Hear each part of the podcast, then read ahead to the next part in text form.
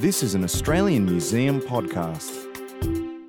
Welcome to Amplify, a regular conversation featuring Australian Museum Director and CEO Kim McKay, speaking to researchers, scientists, and other fascinating people from behind the scenes at the Australian Museum. Hello and welcome to Amplify. I'm Kim McKay, the Director and CEO at the Australian Museum in Sydney. And today we're talking to one of our fantastic scientists who is an archaeologist. Now, we've spoken to so many people who work in the natural sciences area behind the scenes of the museum. But boy, archaeology, it sort of really conjures so many images in your mind, I guess because many of us grew up with Indiana Jones. But the person sitting in front of me today, she says she's far from Indiana Jones and that she was around much before he was even thought of. Please welcome Dr. Robin Torrence. Welcome, Robin. Glad to be here, Kim. That's great. Now, Robin is an amazing person. She's one of our foremost scientists at the Australian Museum. She's been recognised internationally for her work and for her expert knowledge, particularly in the Papua New Guinea region, and we'll, we'll get down to that. But, Robin, firstly, what made you want to become an archaeologist? I um, was fascinated by American Indian cultures. My mom was very interested in American Indian culture. She was a modern dancer. And now you she, do have an American accent there. So yeah. tell us where was this? Where were you growing I up? I grew up in Illinois, 100 miles from Chicago, but the family took trips to New Mexico and Colorado where I got to see living American Indian communities and at a wonderful place called Mesa Verde, which is an ancient site where they have houses built in uh, caves. They had a wonderful museum with dioramas. Whoa! And that did it. Just the the connection between the empty houses and then the reconstructed ones, and the whole process of putting people in places and so creative and interesting and exciting. And that's at the age of 13, I decided I'd become an archaeologist. Dioramas, we don't see them that often. We only have one left in the museum, which it depicts Lord Howe Island, the bird life on Lord mm. Howe Island. But in American museums, I, I, remember going to the American Museum of Natural History in New York the first time, and of course, it's famous for its dioramas, isn't it? Because mm. depicted uh, as well in The Night at the Museum, those movies. I, th- I think dioramas are wonderful, and it is very much a part of the imagination of an archaeologist because you go from things that are lifeless and incomplete and hardly there, and you get to recreate a world. So everyone who makes a diorama is, in a sense, being an archaeologist, recreating a world from stuffed animals or bits of this and that, and it's great fun. So there you are at age 13, inspired by the local communities you saw in New Mexico and other places in the United States. So, where did you, when you left school, you went to college? Where was that? I went to a place called Bryn Mawr College outside of Philadelphia because they had both archaeology and anthropology. But I discovered fairly soon that I wasn't very interested in classical archaeology because the emphasis on art. And I was much more interested in ordinary, everyday people um, and probably pre civilization. It was further back, harder to imagine, more intriguing to me. Right. So ancient Egypt didn't really attract you, or Peru, or. No, they and the other thing is once you learn more about them, the amount you have to learn because they've been studied so much. It's huge. You spend half your time trying to learn what's already known, whereas I really wanted to dive into the unknown right away and create it for myself bit selfish, but that's what I really wanted to do. And so after college, you went on and did a PhD, I'm assuming, at that time. Yes, I did a PhD at the University of New Mexico, but I wasn't there very long. I went off to England with my partner and um, worked with a man called Colin Renfrew and ended up, of all places, in Greece. And I actually worked on the island of Milos, which is where the Venus de Milo comes from. And that island has the supplies of a stone called obsidian, which is a shiny black glass, which was traded around the Aegean. And I was taken out one day and plopped on this place and said, Well, you know about stone tools. Figure it out. I left. so in my PhD, I had to figure out how to study quarries, which really hadn't been studied before, come up with a whole lot of new techniques, and um, study ancient trade in Greece. Now, of course, obsidian appears today in your work too, doesn't it? Well, that's uh, when I finished that study.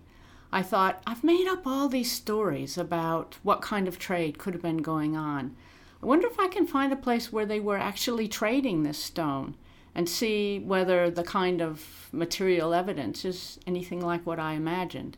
And in Papua New Guinea, Margaret Mead had written about people trading obsidian in the island of Manus. So I went off to the museum. Of course, Manus Island, which has become so famous now. Exactly, exactly. And the big source of obsidian south of where those camps are in a little island called Lou Island. So I went off to the museum and started looking at the obsidian artifacts and got really interested and eventually got myself out to Australia to work on this material. Fanta- and you came here to the Australian Museum? I did. I was going around the world to a number of different museums. But my other inspiration as an undergraduate, I'd had a teacher who did anthropological research in New Britain. And um, we should explain New Britain and New Ireland are small islands sort of northeast of the mainland. Right. They're of Papua New of Guinea. Papua New Guinea. They're in the country now, but uh, outside the mainland. So I had I was already interested trying to probably find a way to get get here, and eventually things all came together, and I was able to do the research that I thought I wanted to do, and it turned out to be fantastic. That's right. So, what year was that? When did you come to Australia? I first came on a visit in 1986. I did a lecture tour. And then I came in 1988. I took a year sabbatical from my job in England and I had grants from the United States to study material from Manus, and then I finally moved here in 1990. Well, so you are one of our longest serving scientists here at the Australian Museum, I think. Well, I don't feel that way. and you don't look that way either, I've got to tell you, Robin. You must be doing something right in your work. So, of course, one of the amazing things is the Australian Museum does have this extraordinary Papua New Guinean collection. How did we acquire that? It was acquired in lots of different ways. Um, it early, in the early days, everyone was only interested in natural history. But when people go out to collect things, um, they deal with people. And in dealing with people, they have to make friends. And you end up exchanging things. So a lot of the early material came alongside of the natural history. And then later it became something people were interested in. And then after the Garden Palace fire, which was, of course, in 1882, 1882, we lost our collection, and the museum was desperately trying. So there was a big period of expansion, and Sydney being an important port for the Pacific, lots of ships would come in, and it was quite mm-hmm. easy for them to buy. It was it was fairly commercial in those days, the acquisition, trying to build up. And the other reason they wanted the ethnographic material was that they were trading it for more natural history specimens from Europe. So we would send out Aboriginal and Papua New Guinea material and get back animals, dead animals, and rocks and, and things. Which is, of course, the Australian Museum being a natural history museum originally, but expanded to be a culture museum with this now extraordinary Pacific collection both East and Western Pacific, and and of course an amazing Australian Aboriginal collection as well, as well as you know some from Southeast Asia collections yeah, and other very, parts of the world. Very good comprehensive collection. Yeah, it really is, which we'd like to show the public more of in the mm-hmm. future. Absolutely. So, Robin, so there was a fellow called Sir William MacGregor. What role did he play in the collection? Sir William MacGregor was the first administrator of British New Guinea, which was the southern part of New Guinea. The Germans held the the northern part until World War One, and before that, in the early colony, Britain had that. And he was an amazing Scotsman who was interested in creating the nation for itself. He, the Brits didn't really want Papua New Guinea. They only took it because Queensland was starting to take it over and was actually doing blackbirding at that early days. And Britain didn't like that, so they thought, all right, we have to go in there and, and take over this. And so from the beginning, they were trying to prepare it for independence. And he was therefore, he thought if this is going to be a country, it has to have a museum. Countries have museums, and they need to preserve their past. And he was also concerned about how rapidly culture was changing. We're talking now here late 1880s. And so he was trying to preserve the past for the future country. And he put together an e- enormous collection of mm, about 11,000 objects. I mean, that's an extraordinary number, isn't it? It's it's a huge and it's very comprehensive, and he was thinking so far into the future about, and he was a, a quite an interesting man. He got along very well with the locals. He learned languages. He went into areas where no one had been. So he made this great collection. And after it went to it went to Queensland because there was nowhere to put it in the colony and was being looked after there. And the other colonies that were contributing to PNG, Victoria and New South Wales, wanted a share of this collection.